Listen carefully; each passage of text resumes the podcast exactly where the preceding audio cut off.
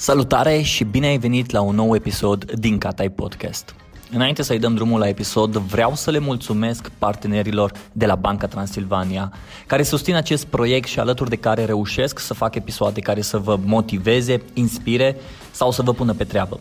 De asemenea, ei și-au lansat și propriul podcast numit BT Talks, un show în care vei putea auzi povești de la oameni care inspiră sau lecții financiare care să te ajute să iei decizii mai înțelepte. Iar acum, haideți să ascultăm episodul de azi. Salutare oameni buni, bine ați venit la un nou episod din Catai Podcast.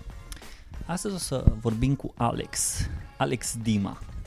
Nici nu are rost să-ți mai spun introduceri și chestii de genul, adică oamenii care ascultă podcastul să facă bine să te caute dacă nu te știu. Însă eu vreau să încep cu o întrebare mai dificilă poate și mai interesantă, pentru că amândoi suntem credincioși și eu sunt credincios și tu ești credincios și cumva se leagă întrebarea asta cu ceea ce faci tu și cu viața ta și cu viața mea. Și că în Biblie spune acolo că să iubești pe Domnul Dumnezeul tău cu toată inima ta, cu tot sufletul tău și cu tot cugetul tău. Aceasta este cea de-a întâi poruncă, cea mai mare. Iar a doua, să iubești pe aproapele tău ca pe tine însuți. Cum, din prisma acestei porunci sau din prisma acestei, hai să spunem așa, porunci din Biblie, ce înseamnă România te iubesc pentru tine? Pentru că pentru mine cumva când vorbeai și când am stat așa și m-am uitat la cum vorbeai tu despre România te iubesc și despre toată istoria ta cu proiectul acesta, mi-a venit în minte versetul ăsta, să iubești pe aproapele tău ca pe tine însuți.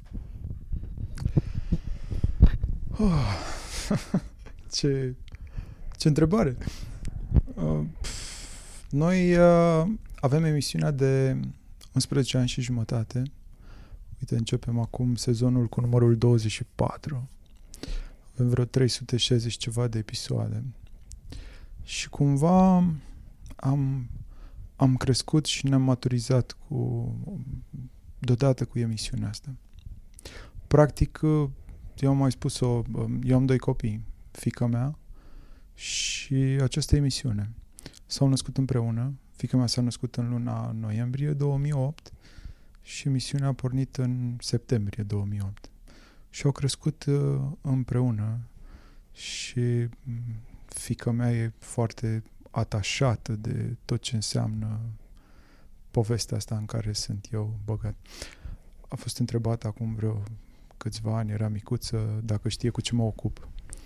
Era într-o emisiune și a zis, tati prinde host la televizor. Am mai povestit asta și mi s-a părut foarte tare că ea mi-a făcut mie o caracterizare care mi-e ușoară dacă cineva nu știe cu ce mă ocup sau așa. Uite, asta e. Prinde host la televizor. Zilele trecute, când plecam la o filmare și era liberă și stătea la mustăie acolo, desena și a zis, păi ce faci? Pleci că azi eu sunt liberă și m-a văzut că mă îmbrăcam. Și a zis, da, zic, am treabă și mă duc să prind niște hoți. Și mi-a zis, uite, să le spui așa că din cauza lor ai plecat de lângă mine. Și am plecat, mi s-a pus așa un nod în gât, îți dai seama ce am făcut cu respectivii în momentul în care am ajuns. Adică mi-a fost cruntă răzbunarea. Revenind la povestea ta, la întrebarea ta, cred că noi am depășit bariera jurnalismului. De altfel, eu nici nu știu foarte bine cam cum ar trebui să fie meseria asta de jurnalist, pentru că de jurnalist, eu nu am studii de specialitate, am furat meseria asta în timp de la alți colegi de-ai mei și ca atare nici nu știu unde trebuie să te oprești, dar sunt convins că am depășit cu mult granița și fișa postului. Adică atunci când te duci într-un loc și prinzi la propriu niște hoți și ești cu ei și predai autorităților, nu știu dacă asta mai ține de jurnalism. noi avem sentimentul că ne facem datoria. Și aici cred că vine răspunsul la întrebarea ta. Eu am sentimentul că prin ce fac eu, cumva îmi fac datoria. Că asta e datoria mea. Să spun lucrurilor pe nume, să le arăt așa cum sunt și mai mult decât atât, cumva să trecem de o anumită graniță, care nu știu prea unde e, și să începem să rezolvăm din lucrurile alea.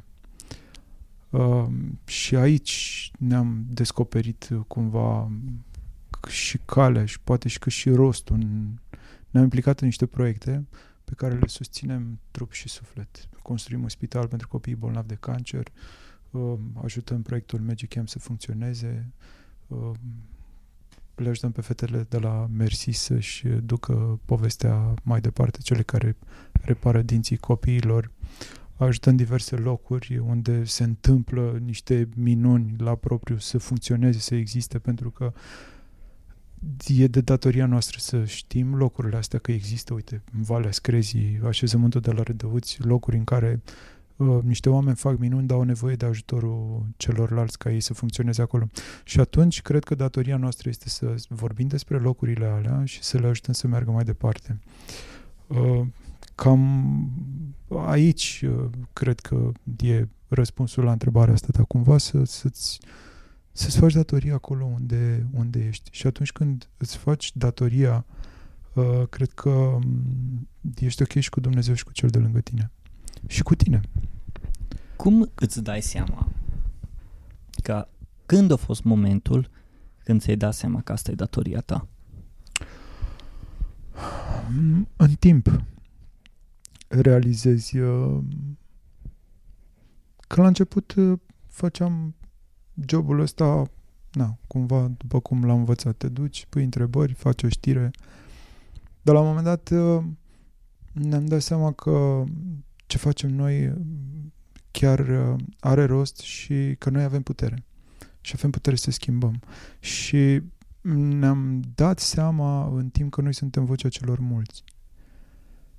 Și atunci vocea asta trebuie să meargă mai departe, să fie auzită și să miște.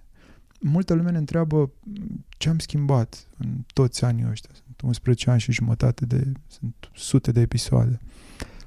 Și schimbările astea, ele pot fi adunate, adică putem să dăm exemple, pentru că trăim în perioada asta, în zona asta în care tot ne lamentăm și credem că nimic nu se mai poate și cumva oamenii atunci când pun întrebarea asta care își deranjează cumva pe alocuri și ce-ai schimbat, adică ți-o spune de parcă de altfel îți și zici, n-ai făcut nimic, ai muncit degeaba. Și schimbările astea pot fi calculate. Uite, cu un singur material am salvat 20.000 de hectare de pădure. După un material în care am vorbit despre niște nereguli care se întâmplau și le-am arătat așa cum sunt ele și autoritățile s-au trezit, au văzut și au acționat și s-au salvat. Paula a înființat registrul donatorilor de celule STEM și aici este meritul ei pentru că ea s-a luptat ani de zile. Eu am văzut lupta ei atât în redacție cât și pe teren. S-au schimbat legi, s-au schimbat funcționari, miniștri. Pe asta nu ne bifăm că au venit alții mai proști decât aia pe care i-am schimbat. Dar ce sperăm noi foarte mult că am schimbat este o schimbare de mentalitate și de comportament. Că le arătăm oamenilor că dacă eu intru într-o pădure și am curajul să mă pun în fața hoților de acolo, fără gărzi de corp, fără pistoale, mitraliere, dar eu și cu operatorul, cred că lucrul ăsta în timp a trezit ceva și nu doar materialul ăsta cu păduri, materialele noastre puse unul după altul, că undeva am trezit ceva în oameni. Că oamenii au văzut că, uite, sunt niște nebuni care aleargă duminică de duminică și care fac niște lucruri și hai să fac și eu, că asta e și mesajul pe care noi îl tot dăm. Hai să ne urnim, hai să ne mișcăm, hai să fim vii, hai să ne cerem drepturile. Pentru că sunt drepturile noastre, uite, Da, că ne tot învârtim în jurul pădurii. E dreptul meu la aer curat, e dreptul copilului meu la aer curat, e dreptul meu să trăiesc într-un oraș curat și civilizat, e dreptul nostru. Și dacă eu tot cer lucrul ăsta, haideți și voi. Și lucrurile în timp, apropo de schimbarea asta, am început să avem și feedback. An de zile am tot urlat că se taie pădure. Și da, toată lumea, ce voi, nu știu ce, emisiunile aveau, dar nimeni nu mișca nimic. Ei, la un moment dat au început să se miște și autoritățile, au început să se trezească și societatea civilă, au început să se facă meeting-uri în apărarea pădurii. Și acum e un întreg curent să ne apărăm pădurile. La mesajul nostru și la strigătul nostru de ajutor au sărit 260.000 de oameni care au donat un SMS către spitalul pe care îl construim la Marie Curie. Sunt aproape 2.000 de firme care au sărit în ajutorul nostru. Ei, toți oamenii ăștia împreună am pus la oaltă 26 de milioane de euro. Ceea ce nu credeam că se poate. Funcționează Magic Camp. Iarăși o poveste la care nu speram să se ajungă aici în momentul în care am spus-o prima dată.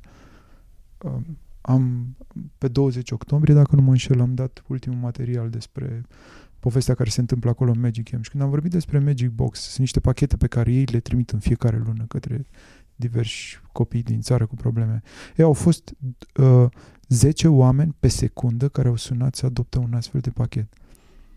Și atunci cumva ai satisfacția asta că, uite, băi, îmi fac datoria și urletul ăsta al meu de ani de zile începe să se întâmple ceva cu el. În timp ce vorbeai și îți spuneai toate proiectele astea și care îs lucruri pe care orice om cred că ar trebui să le facă, să se implice în voluntariat, să vadă, să ajute. Și mintea mea a sunat, e o întrebare pe care nu mi-am pregătit-o, dar e o chestie la care m-am gândit în ultima vreme. Cel rău atunci când nu te poate opri, te accelerează. Și ajungi la un moment dat să faci așa de multe chestii cumva încât te implici în o grămadă de lucruri, știi? 1, 2, 3, 30, 100, 100 de mii. Și nu mai poți să faci. Și ajungi cumva într-o stare din aia în care trebuie să le fac, am intrat și trebuie să le fac.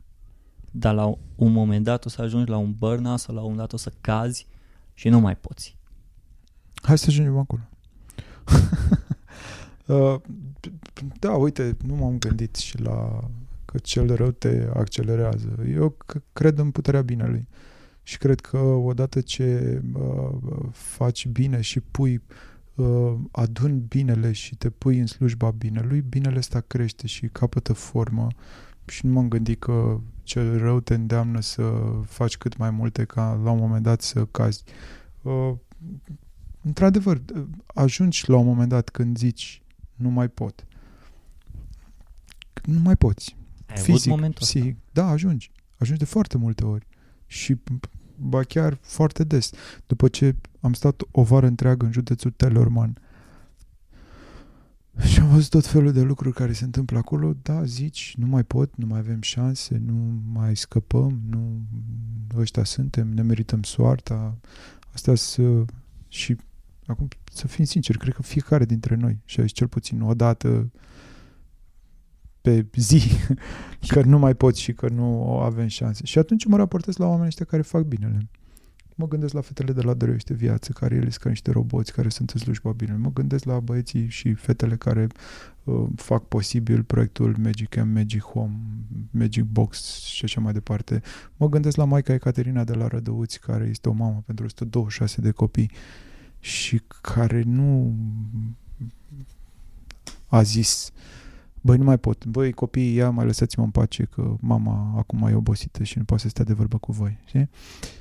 Și atunci, raportându-ne la oamenii ăștia, cumva ne agățăm de poveștile lor și de binele care există în zona asta și e așa ca un redresor care începe să-ți încarce, ca un dinam, știi? Și simți cum lumina începe să pâlpe și pornești și mergi mai departe. Și mergi mai departe iarăși cu... Cred că de datoria noastră să nu stăm. Cred că am stat foarte mult. Noi am stat și am așteptat. Și cred că facem chestia asta, nu de 30 de ani, nu facem din... I-am așteptat și pe americani, i-am așteptat... Noi întotdeauna am așteptat să vină cineva să ne rezolve problemele din curtea noastră. Eu zic așa că dacă vrei să se întâmple ceva cu tine și nu-ți place locul în care trăiești, începe tu schimbarea asta. Ești la tine pe scară, miroase urât. Ok, hai să vedem de unde miroase urât și hai să rezolvăm problema. Nu-ți place că în fața blocului, nu știu, zbălării, ia tu o sapă și sapă acolo. Filmam la un moment dat la Oașa, mănăstirea Oașa, cu starețul de acolo și care spunea că, și pe bună dreptate, că preotul în comunitatea în care este el trebuie să fie ca un far, ca o lumină. Și oamenii să se ducă la lumina asta și cumva să meargă împreună. De fapt, nu e el farul, dar ține mână o lumină. Zicea, uite, au venit inundațiile în sat. Păi tu, preot de acolo, ia o sapă, încearcă să convingi oamenii să facă lucrul ăsta. Da, dacă ei nu vin cu tine, dacă vine minunat, dar dacă nu vin cu tine, ia tu sapa aia și sapă un șanț, ca să treacă apa pe acolo. Și sapi azi, sapi mâine, sapi poimâine. Lumea o să te vadă acolo și să zici, băi, dar ce face părintele aici? Cât el sapă de nebun. Și uite că, într-adevăr, apa începe să meargă pe șanțul ăsta pe care îl face el. Și asta s-ar putea să ne salveze. Și va veni unul lângă tine, vor veni doi. Și așa cumva comunitatea vine lângă tine când vede că tu faci. Toate proiectele astea despre care eu vorbesc sunt oameni care fac și în jurul lor s-au adunat oameni care fac și sunt, din fericire, eu tot spun, eu îi numesc pe oamenii ăștia care fac lucruri prin țară, le zic celule. Sunt niște celule vii care țin vie societatea asta. Că mă tot mai întrebat de... mai dus cumva în zona religioasă. Există în Biblie un pasaj în care Dumnezeu se arată lui Avram la stejarul din Mamre și păi zice că o să distrugă Sodoma și Gomora. Și Avram îi zice, da, că acolo sunt niște oameni drepți. Da, Avram era evreu. Și cumva începe să negocieze cu Dumnezeu. Zice, da, dacă sunt 100, dacă sunt 50, dacă, Dumnezeu zice, dacă sunt, îi salvăm. Salvăm orașul. Un singur drept era acolo, Lot, pe care Dumnezeu îl și scoate și îl salvează. Și după aia distruge cele două cetăți. De ce spun asta? Că senzația mea e că noi rezistăm datorită dreptilor care există în țara asta și care fac lucruri. Celulele astea vii. Mici comunități, oameni care au început să facă diverse lucruri și la care trebuie să ne raportăm, să ne uităm la ei, să vedem că funcționează, că binele se întâmplă acolo și să începem și noi să facem. Nu-i ce nimeni să te apuci acum să faci tu Magic Camp. Dar poți să te bagi într-un proiect. Nu zice nimeni să te duci să te ocupi de copiii bolnavi de cancer, că poate nu e pe stilul tău, că am auzit de multe ori treaba. Dar eu nu rezist să văd suferințe, super, ești sensibil. Asta e o loterie. Poate că mâine exact tu vei fi tras la sorți și cineva se va ocupa de tine. Și atunci când vei avea nevoie, vei aștepta să vină cineva. Cine să vină? Va veni unul dintre oamenii aia în care ceva s-a întâmplat și a zis, ok, renunț la confortul meu și la orele mele de stat în fața televizorului și mă să ajung niște oameni. Și unul din oamenii aia va veni și te va ajuta pe tine. N-ai vrea tu să fii omul care ajută. Pentru că e și o chestie de, nu știu, cât există egoism și altruism în toate poveștile astea. Cumva e o formă egoistă de altruism. Știi, te duci la jos pe omul ăla și când ajungi seara acasă. Și asta am mai zis-o și eu o tot discut cu colegii mei și se pare interesant, așa că pe unde ne ducem noi și filmăm și stăm de vorbă și întrebăm, dar de ce faci? Ce te mână pe tine să faci chestia asta?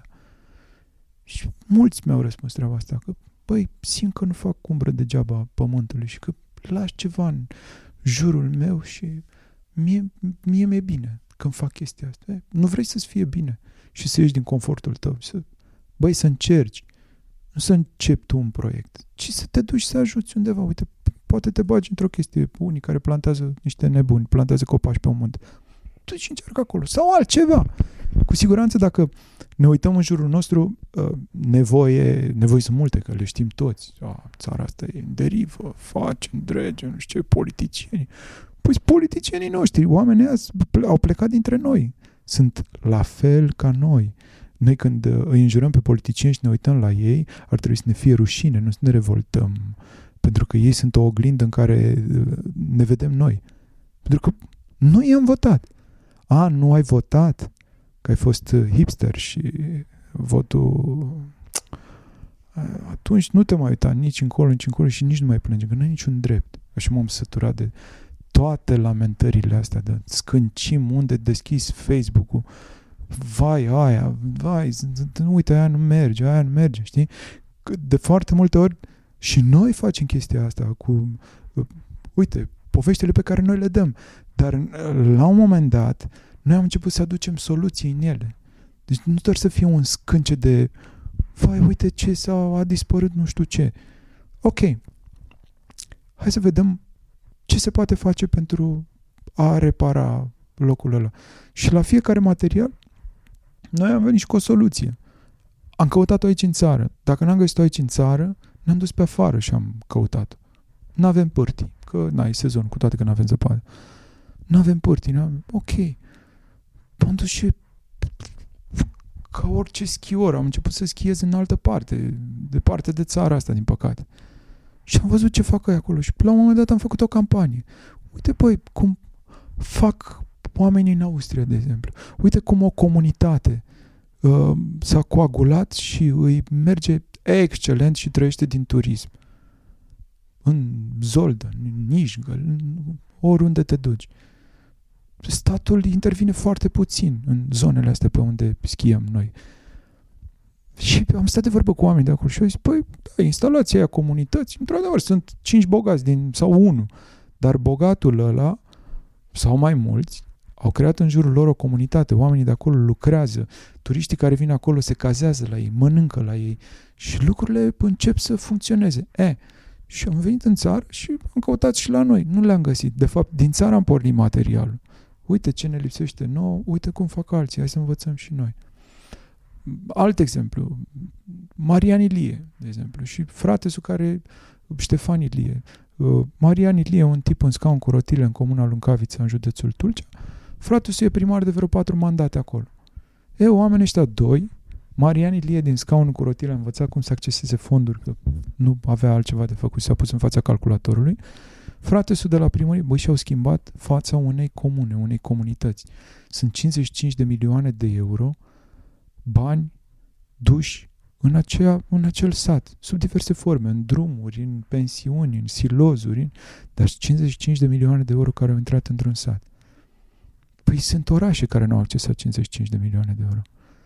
Și atunci am venit și cu exemplul lor. Uite, când ne tot plângem, este foarte greu să accesăm fonduri europene. Vai, birocrația. Bă, dar eu o fac și dacă eu o fac, fă-o și tu, Dumnezeule, odată. Stăm, și începe un proiect, dar e foarte greu. Mi se cere și pagă. Ok, fă reclamație, du-te, filmează-l, reclamă-l, du-te la DNA. Nu, stai acasă, stai în fața televizorului, zapează și zic că e greu. Da, într-adevăr. Ești de plâns. Crezi că atunci când vrei să pornești o cauză și foarte mulți văd, și e foarte interesant că foarte mulți văd cauza asta care reușește să dăinească în timp. Adică nu crește peste noapte, toată lumea vorbește despre cauza respectivă, totul e ok și gata. Crezi că e o chestie de... Noi ca și popor nu avem răbdare și nu... Exact ce spuneai tu de preotul respectiv, începe să sape un șanț. Și cumva noi vrem rezultatele peste noapte să se întâmple. Crezi că e și chestia asta în care, ok, sap astăzi, mai sap mâine, mai sap poimâine, mai sap peste 3 săptămâni, cred în chestia asta, lupt pentru chestia asta și peste 3 săptămâni o să mă întrebe cineva ce faci. Ca după aia iar peste 2 săptămâni tot așa să strop cu strop. Hai că am vorbit de lamentări și acum o zic eu, știi? Ne lipsesc multe. Și da, răbdarea e unul dintre lipsurile astea. Dar putem să învățăm. Adică, cred că primul lucru pe care ar trebui noi să-l facem ca nație și ca oameni, să ne dăm un reset așa, să ne facem o resetare. Și ca nație și la nivel personal. În primul rând, totul pornește de la educație. și de la educația mea și a ta și pe urmă de la educația pe care le dăm copiilor. Lucrurile astea le învățăm. Le-am avut pe unele, le-am pierdut, le recâștigăm, dar le învățăm. Eu cred că unul dintre lucrurile pe care noi e musai să le învățăm este să lucrăm împreună. Noi nu lucrăm împreună. Când am lansat cea de-a doua carte, România te iubesc, acum o lună și ceva, a venit cea care de altfel ne-a și pus să scriem cartea asta, director la Humanitas, și în momentul în care ne-a lăudat acolo și spunea ce înfităși suntem noi că am mai scos o carte, a zis o chestie care mi-a plăcut foarte mult, că noi suntem o echipă și că este foarte greu să păstrezi echipe și să creezi echipe.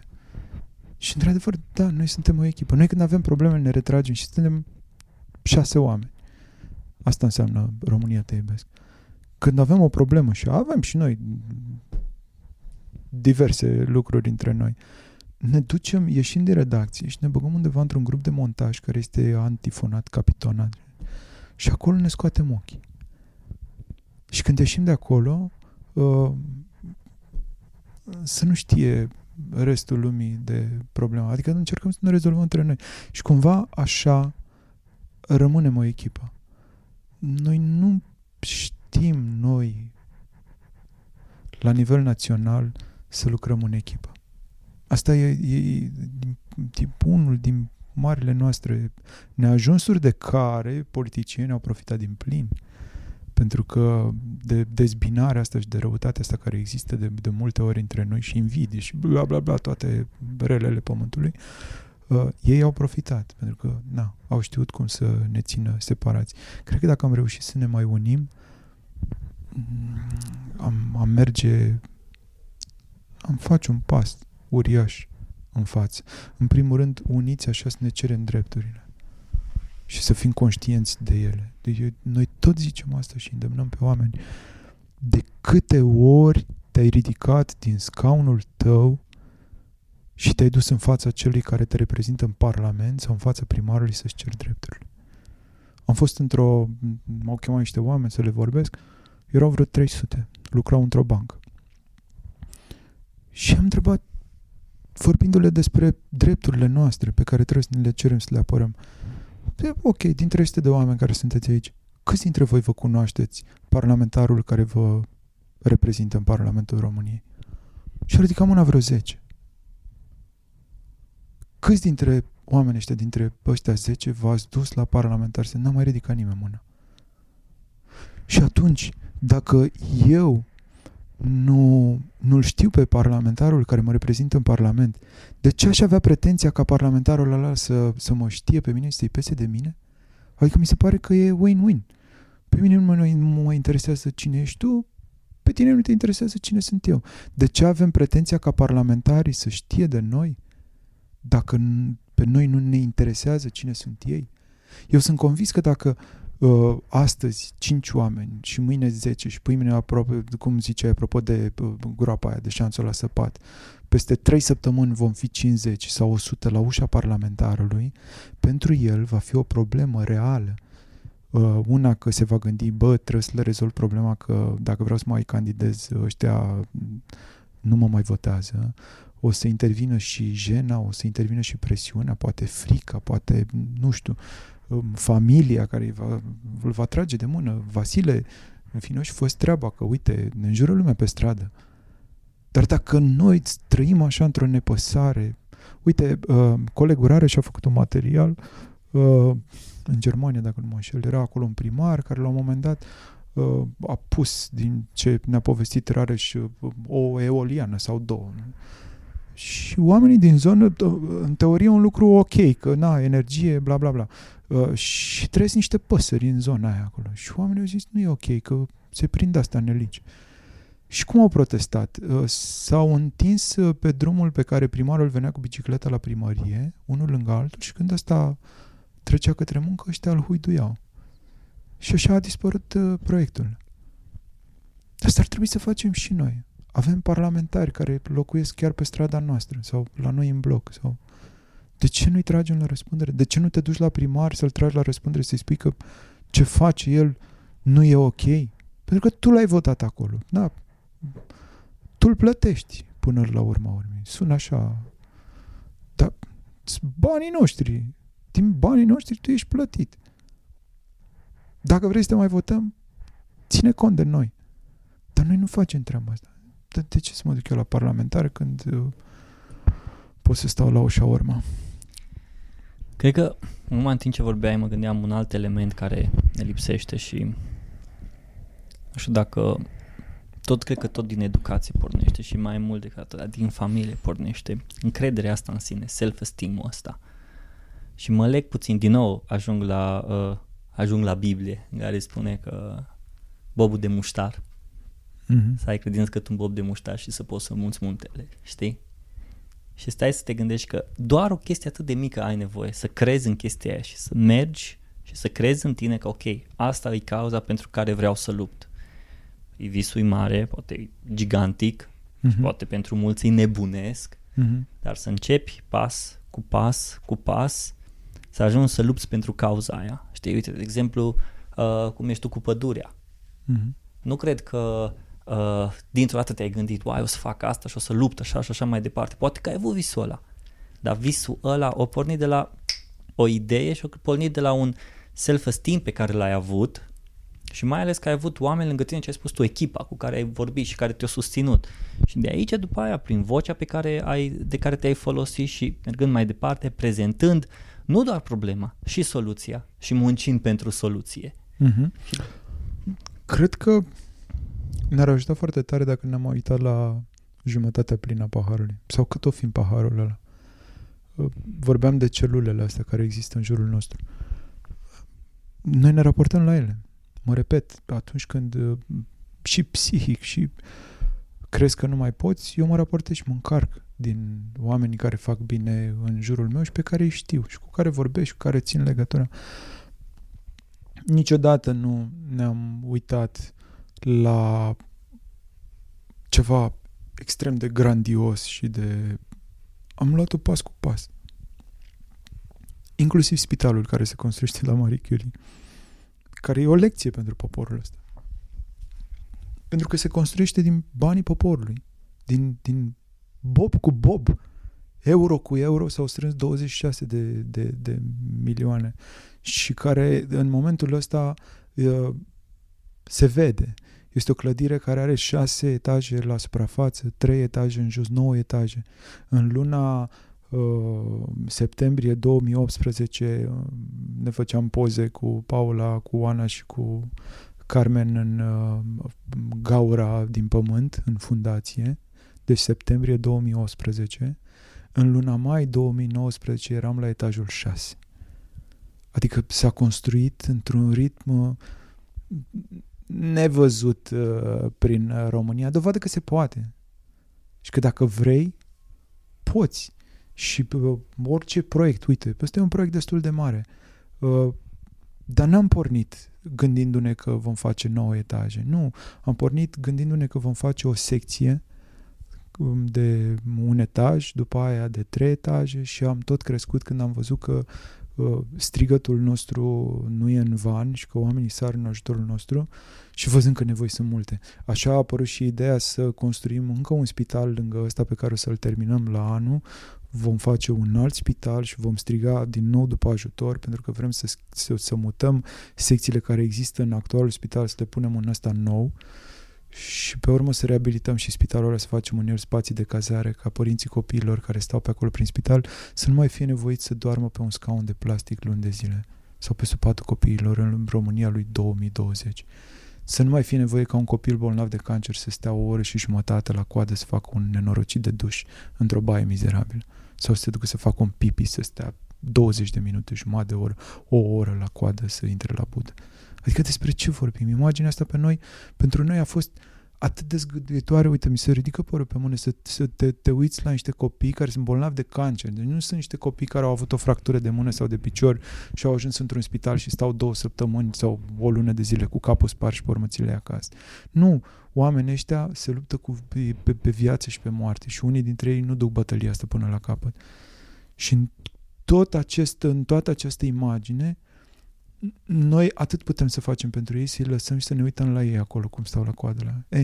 Și atunci, de la imaginea asta a pornit tot acest proiect. De la imaginea părintelui stând pe scaunul copilului, plângându-și în pumni, a pornit povestea cu Magic Home. Și imaginea asta a fost de foarte mult timp. A trebuit ca la un moment dat să o vadă câțiva oameni care ne știu pe noi și noi pe ei și să o vedem și noi și să ne apucăm de treabă. Nu s-a făcut până acum. Se face acum. Dar este dovada că se poate. Știi, și că am început de aici. Dacă noi am început de aici și tu poți să pornești din partea cealaltă. Și tu în partea cealaltă. Și tu, hai naibii să ne ridicăm odată și să facem ceva cu țara asta. Pentru că țara asta e țara în care noi trăim și este țara pe care o lăsăm copiilor noștri moștenire. Și dacă le lăsăm o țară un pic mai bună decât e țara în care noi am trăit, nu or să mai plece afară să murim singuri pe aici. Așa cred. Am întâlnit la un moment dat un preot, părintele Iustinian, un alt Iustinian de la Mănăstirea Luchia, și pe care l-am întrebat cum dai de Dumnezeu. Și s-a uitat la mine așa și a zis, dacă nu l-ai găsit până acum și vrei să dai de Dumnezeu, începe să faci bine. Fă bine. Ăsta e începutul. Și fă bine. Și la un moment dat hai să vezi că vine și Dumnezeu. Și vei găsi niște lucruri în toată povestea asta, dar hai, apucă-te să faci bine. E cel mai bun început. Știi că oamenii îl caută, se duc și îl caută pe Dumnezeu în Himalaya, în tot felul de guru, preoți, mănăstiri, atos. Dacă ai reușit să tragi un pic de aer și să te uiți la tine, deja, cred că ăsta de fapt e cel mai complicat pelerinaj pe care omul trebuie să și-l facă, știi? Să se pelerineze în el, să umble prin el, să se caute. Știi? Că ajungem aici deja într-o chestie în care să stai să te gândești la tine, să stai să meditezi la tine, să stai să pelegrinezi în tine, să zic așa. De multe ori fugim de chestia asta, pentru că ce vedem acolo nu ne place ce vedem. Ți-e frică ce descoperi. Da. Îți dai seama că mai bine nu. Păi da, mai bine nu, dar tocmai de aici povestea aia de, ți-o spuneam mai devreme, cu oamenii care s-au dus și s-au pus în slujba vinelui și seara când se duc la culcare simt o oarecare mulțumire și sunt ei bine cu ei. Știi că nu... diverse metode prin care te poți ajuta tu pe tine. Și pe urmă și comunitatea. Eu cred că asta cu binele e cea mai bună variantă să te pui în slujba binelui sub o formă sau alta. Și mă repet, nu trebuie să pornești de la a construi un zgârie nori pentru nu știu ce copii abandonați, ci te poți duce și integra într-un ONG care luptă pentru o cauză. Sau poți tu, pe scara ta, să începi să faci un lucru mărunt. Și s-ar putea că la un moment dat să ai surpriza să sară comunitatea și să te ajute să duci proiectul ăsta până la cap. S-ar putea să ai dezamăgirea să nu facă treaba asta. Dar nu e nimic. Tu du-o și lucrul ăla o să rămână acolo. Eu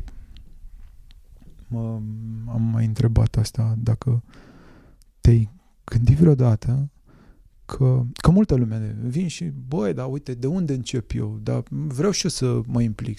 Dar nu găsesc, nu... Te-ai gândit vreodată că la o cărămidă distanță de tine cineva are nevoie de ajutorul tău? Că atât te separe de binele pe care poți să-l faci. O cărămidă, atât are peretele care te separe de... Și o cărămidă are 10-15 cm grosime. E bine, acolo e nevoie de tine. Dincolo de peretele în care tu stai în confort, ajungi acasă, ți încui ușa, dai drumul la televizor, ți iei o bere din frigider... și ție ți-e foarte bine. Și e ok că ți-e bine. Știi că până la urmă pentru asta muncim. La un moment dat să ne tragem și noi suflet într-un confort. Dar eu vin și zic că dacă în confortul ăsta al tău te gândești că dincolo de un perete, de o palmă în grosime, cineva are nevoie de ajutorul tău. Poate e un bătrân care are nevoie să se ducă cineva să ia o pâine. Poate că cineva care plânge lângă un copil bolnav. Poate că, știi? Poate că de acolo trebuie să începem. De la o palmă distanță de noi și să nu ne ducem să căutăm balena sau nu știu ce, rinocer, ultima specie pe care vrem noi să o salvăm pe planeta asta. Spuneai la un moment dat că atunci când ajuți, te ajuți pe tine. Mm-hmm. Cum te-a ajutat pe tine ceea ce ai făcut până acum prin emisiunea România te iubesc? Pe tine, Alex. Cum te-a ajutat?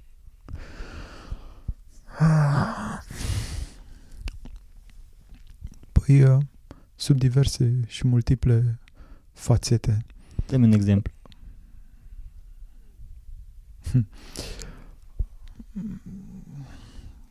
Sunt momente în care și din fericire sunt multe când cineva vine și îți strânge mâna sau te ia în brațe pe stradă și mi s-a întâmplat treaba asta, știi? Și mi-a zis, atât, eu vreau să te iau în brațe, atât. Și mie mi-a dorit foarte mult. Am fost acum de curând la o țindrofie de asta politică cu politicieni, în care erau și gardă de onoare, jandarmerie, și a venit la un moment dat, părea că e șef acolo de dispozitiv la jandarmi, un nene cu tot fel de fire, pistoale pe el. A zis, vreau să vă mulțumesc. Și pentru ce? Și zis, așa s-am simțit în nevoie, vă mulțumesc.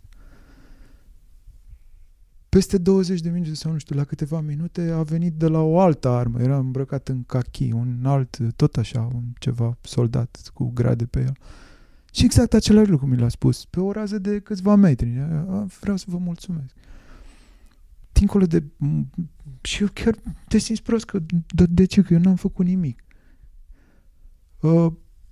Ce zici? Nu. Eu așa vreau să vă mulțumesc. Bine, mulțumiți-mi, ați vorbit între voi și veniți pe rând acum să mă mulțumiți mie. Iarăși, e mama aia care stă pe holul spitalului și plânge, știi? Și tu nu știi ce să-i zici. Ce poți să-i zici? Că o să fie bine? Lăsați, doamnă, că o să fie bine. Că ești idiot. Că nu e bine deloc. Și atunci poți să o ții de mână și să te îmbraci. Ce vrei mai mult? Adică... Asta din nou mă duce cu gândul la... Din nou ce spune Biblia, plângeți cu cei ce plâng. Da. Știi? Adică degeaba și mergi... Și râdeți cu cei care râd. Exact. Degeaba mergi la cineva să las că o să fie bine. Nu de asta îi nevoie. Aici este secretul acestei emisiuni. Eu când am intrat în jurnalism, neavând studii, ți-am zis, nu, am făcut 9 ani de teologie și după aia comunicare. Și mi s-a spus că încercam și eu să învăț. Dați-mi cărți, dacă tot m-ați primit în povestea asta, dați-mi să învăț și eu. Și a zis, nu, tu trebuie să înveți câteva idei, teorie cum se fac și restul, dar rămâi așa.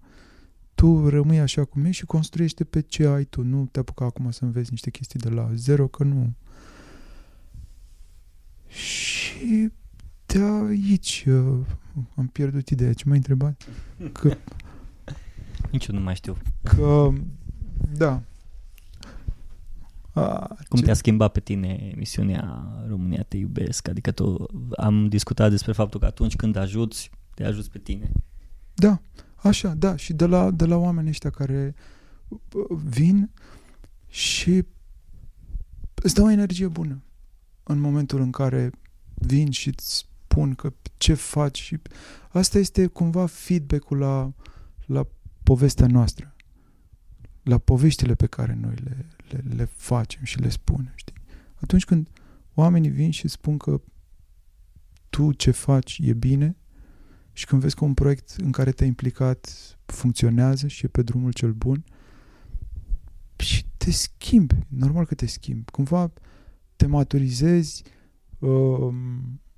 atunci când ajungi în zonele astea, uite, la oameni cu suferințe, la oameni cu... îți tai din aripile pe care crezi că le ai, că îți dai seama că de fapt azi sunt ei, mâine ești tu, s-ar putea. Și mergi mai departe. Uitam așa la tine și încercam să mă gândesc... și stai, că mi-a venit ideea, hai că gata, că mi-am adus aminte ce voiam să spun. Și aici vine secretul acestei emisiuni. Tu spuneai de să plângi cu cel care plânge. Cumva cred că poți să tai chestia asta, nu? Da. Să o montezi. Sau vrei să... Poți să zici, poți să merg mai departe. Reluăm, că mi-a venit ideea. Nicio problemă, dai să meargă. Ai zis așa, să plângi cu cel care plânge. Când am început emisiunea asta, am cerut să învăț și eu cum se face. Și mi s-a spus, nu, să rămân așa cum sunt și în timp fur meserie și mă învață cei care sunt lângă mine. Și la începuturi atunci era așa, jurnalistul trebuie să meargă să fie obiectiv, să te duci la fața locului și să fii obiectiv, să nu te...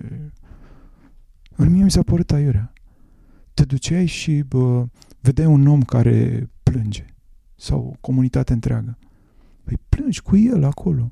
Pentru că dacă nu plângi cu el, jurnalistic vorbind, omul ăla nu se deschide în fața ta. Niciodată să... ajungi acolo la niște răspunsuri de unde vine esența. Poate că îți va răspunde niște prostii ca să scape de tine. Dar în momentul în care tu ești cu el acolo și vede că ești de-al lui, altfel se deschide în fața ta. Râzi cu el. Iarăși, da, râzi, plângi. Și aici este secretul emisiunii, pentru că noi asta facem. Noi și trăim cu oamenii pe care îi filmăm și suntem alături de ei, nu coborâm. Am văzut la un moment dat un domn care a venit și filma pe aici prin România și se mira că fug caprele negre. Păi da, pentru că el aterizease cu un elicopter în vârful muntelui, fugeau ale de nebune. Dacă vrei să faci o poveste cu muntele, ia muntele de jos cu rucsacul și muntele are foarte multe să spună până ajungi în vârful lui. Și probabil că nici caprele alea nu-ți mai fugă de dement, așa... trăiește cu omul pe care îl ai în față și simte ce ajungi să trăiești ce trăiește el. Uite, la zăpezile din 2012, la un moment dat, și nu, poate că pare așa ciudat să spun treaba asta, dar cumva aveam un sentiment de jenă când vorbeam despre suferința oamenilor. Și, uite, oamenii fac asta, dreg asta, ajunseseră, deci băgau porumbul pe foc.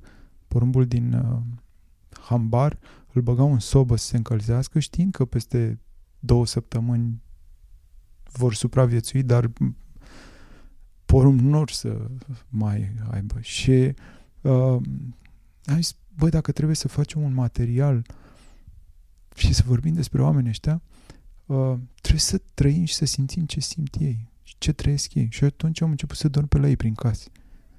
Puteam foarte simplu să mă duc și să stau la hotel, să fac duș cald și să mă întorc dimineața. Și am trăit cu ei și altfel am perceput poveștile. Ba mai mult decât atât, trăind poveștile astea am reușit să le spun în așa fel încât am mișcat ceva în oameni și oamenii au venit și au ajutat pe cei care erau acolo. Am dormit la un moment dat în casa unui bătrân. Dimineața când m-am trezit, am spus povestea lui și am spus-o poate cu atât de mult afectat că trăisem toată noaptea, nu prea dormisem la minus nu știu câte grade, erau cu 4 pilote pe mine și îmbrăcat și... încât la câteva ore au venit acolo oameni. Și a doua zi au venit și mai mulți oameni și au scos omului casa din zăpadă și casele vecinilor și așa mai departe. Și am văzut o Românie vie, frumoasă. Aici stă secretul acestei emisiuni. Uite, Paula și materiale pe care noi le facem. Poți să te duci într-un spital și să zici, ok, a venit televiziunea, haide să filmăm. Stai de vorbă cu oamenii, ascultă-i. plângi cu ei, nu poți să... Ăla să-ți povestească de drama prin care trece și că îi moare copilul în mâinile lui și că nimeni nu-l ajută și tu să stai numai cu gândul, ok, punem lumini, se vede doamna, se vede lacrima de pe obraz, oprește nebii, sculele alea și stai și bocești acolo și pe urmă îi dai mai departe. Cam despre asta este vorba.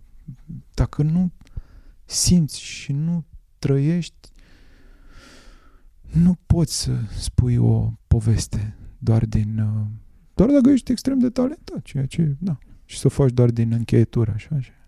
Dar nu cred că e o poveste reală. Mă gândeam la tine și în timp ce mă gândeam la discuția asta noastră, am văzut un Alex părinte, tată, am văzut un Alex jurnalist, un Alex, pare rău că spun asta, om public, am văzut un Alex care luptă pentru oameni.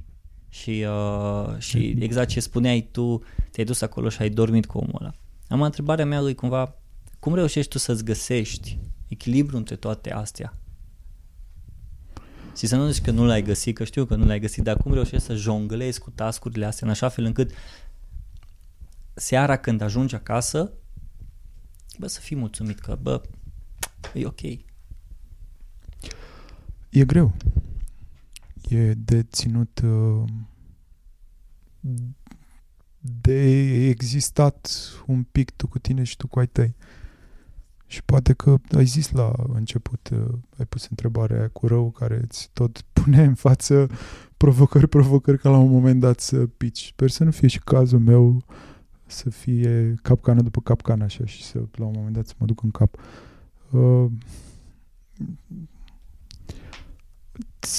Îți găsești, cred că fiecare își găsește la un moment dat dacă vrea. Eu n-am găsit-o. Rețeta prin care să supraviețuiești și să faci față.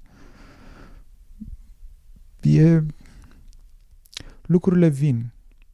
Depinde de tine cum le iei și cum alegi să le manageriezi, ca să zic așa. Să cumva să faci o ierarhie a priorităților și în provocările astea trebuie să le pui la un moment dat pe căprării. Nu e ușor. Și la un moment dat, într-adevăr, iarăși că reveni la întrebarea ta, cumva intri așa într-un malaxor, multe cauze, și mulți, teribil de mulți oameni care au nevoie de ajutor. Și cumva în momentul în care vin și cer ajutor, stai și te întreb, de ce a ajuns omul ăsta să mă ceară ajutor de la mine? Și până la urmă, toate poveștile astea pe care ți le zic, practic eu n-am făcut nimic. Ce am făcut? Doar le-am făcut cunoscute, le-am spus și am pus niște oameni în legătură. Asta cumva e rostul, da? În rest nu, adică eu nu vreau să discuția asta și discuțiile astea pe care le avem, eu nu mă simt că aș fi făcut vreo mare brânză pe... Nu, mă repet, cumva simt că așa trebuie să-mi fac eu datoria. Și de aici încolo cu Dumnezeu înainte. Sper să fiu sănătos și să prezis să duc povestea asta și să ducem poveștile astea mai departe. Că, mă repet, ele există. În jurul nostru există povești și bune și rele. Depinde la care vrem să ne uităm și la ce vrem să ne raportăm. Eu asta îi spun copilului meu, știi? Uită-te în jurul tău și la oamenii care îți trec prin față, de la fiecare poți să înveți, chiar de la unul care face ceva rău. Știi, poți să înveți, să te uiți la el și să îl analizezi. De ce a ajuns ăsta să bea? De ce? Cum arată viața lui acum? De ce? Povestea cu drogurile. Cum ajungi să consumi? Și ce se întâmplă cu omul și ce se întâmplă cu familia lui și uite cum rău pe rău pe rău, ajungi dintr-un rău mic să transformi într-o chestie de unde de foarte multe ori nu mai ai scăpare. Și avem discuții de astea despre răul care se întâmplă în jurul nostru. Cred că putem să învățăm și să ne luăm energie din tot ce se întâmplă în jurul nostru. Dar să vrem. Asta e, să vrem. Să vrei să-ți dai seama de fapt că, pe lângă faptul ce spuneai din nou, că atunci când ajuți, te ajuți pe tine. Și asta deja pornește de la ideea de să vrei să faci lucrurile astea și să vrei să ieși din acest clișei, zona ta de confort, care de multe ori s-o vorbi și de multe ori le-am pus pe un piedestal, ieși din zona ta de confort și deja parcă a devenit un clișeu, dar de fapt e o realitate. Băi, dar cât ieși din... Că da, e un clișeu. Să ieșim din zona noastră de confort. Pe câți oameni cunoști că au ieșit din zona lor de confort? Că tot zicem chestia asta, să ieșim din zona noastră de confort. Da, mă, hai să ieșim. Nu zice nimeni să abandonezi confortul.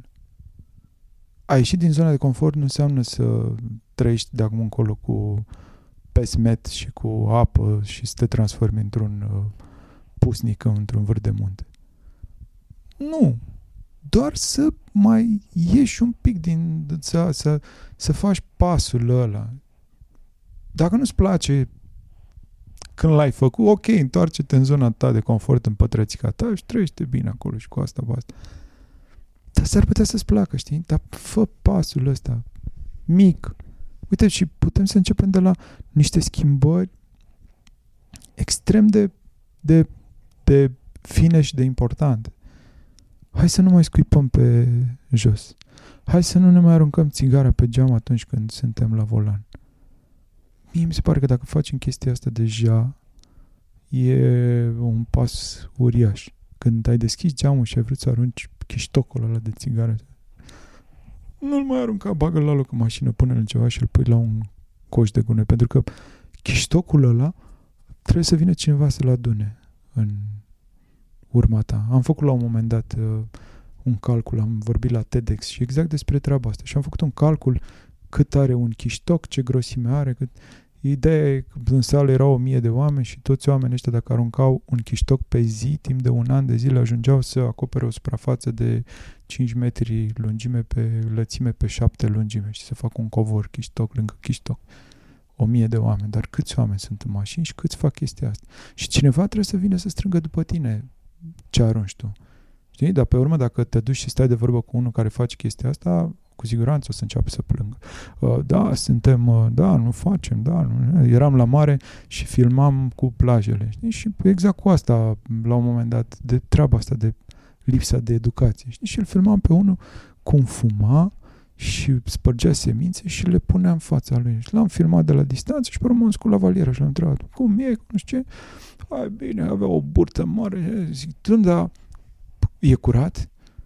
Dom'le, da, ar fi loc și de mai bine, că da, că... Și, păi, da, dom'le, uite, stau acolo de 10 minute și te filmezi și uite ce grămadă ai făcut în fața ta. Și se uită și zice, păi ce, că sunt biodegradabile. Da, mă, dar sunt biodegradabile în 50 de ani, eu știu, habar n-am în cât timp se dizolvă astea, devin biodegradabile. Peste jumătate de oră când îți ridici tu burta aia mare de aici și vin eu să pun, nu pot să pun aici, că ai lăsat grămada asta. Nesimțitule. Știi că despre, și despre asta trebuie să... Hai să avem și curajul ăsta de a îi spune celui din fața noastră, băi, ești nesimțit. Știi că noi, vai, dar dacă se dă jos și îmi dă una în cap, ei, asta e, ți-ai luat-o. Nu mai faci data viitoare. Sau poate o să faci și mai tare, că te... I-am zis unul la un moment dat, a aruncat un pachet de țigări și zic, eu mă ceam după el așa, l-am luat de jos și zic, va pica chestia asta. Și se uită a luat pachetul așa. Să uită la... Până-mă că eu l-am aruncat și puf, l-am aruncat la loc. What? Și gata. S-a închis, l-am lăsat așa. Așa am fost și eu odată. A ieșit un om în vârstă din troleu și avea un pahar de plastic în mână. Barna și avea, cred că avea ceva cafea din asta. Efectiv a aruncat cafeaua, stic paharul pe jos și m-am aplecat după pahar și am zis, domnule, vedeți că vi-a căzut. Așa și? Da. Ei, care e problema ta? Toată lumea s-a uitat, nu s-a întâmplat nimic. Problema asta... Mere mai departe. Asta este. Ce să-i faci? Nu-i faci nimic, dar din oamenii ăștia la care eu zic că la un moment dat când o să fac a doua oară, poate... Că e în firescul lui, el nici nu-și dă seama, el face un automatism chestia asta, dar poate atunci când cineva te trage de mânică și spune că automatismul ăla al tău e prost și ești nesimțit, ești prost crescut, na, ca să ești needucat, să fii mai elevați, data viitoare când o să fac, o să zic, bă, dar dacă apare ăla sau dacă apare altul și mă face în continuare. Alex,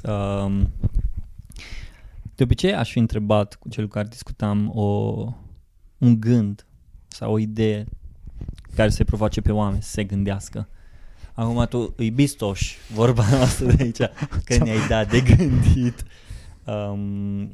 Și vreau să-ți mulțumesc pentru că încă n-ai obosit în ceea ce ai făcut, iar dacă obosești, sper să poți să știi să te odihnești și după aia să te apuci din nou de treabă.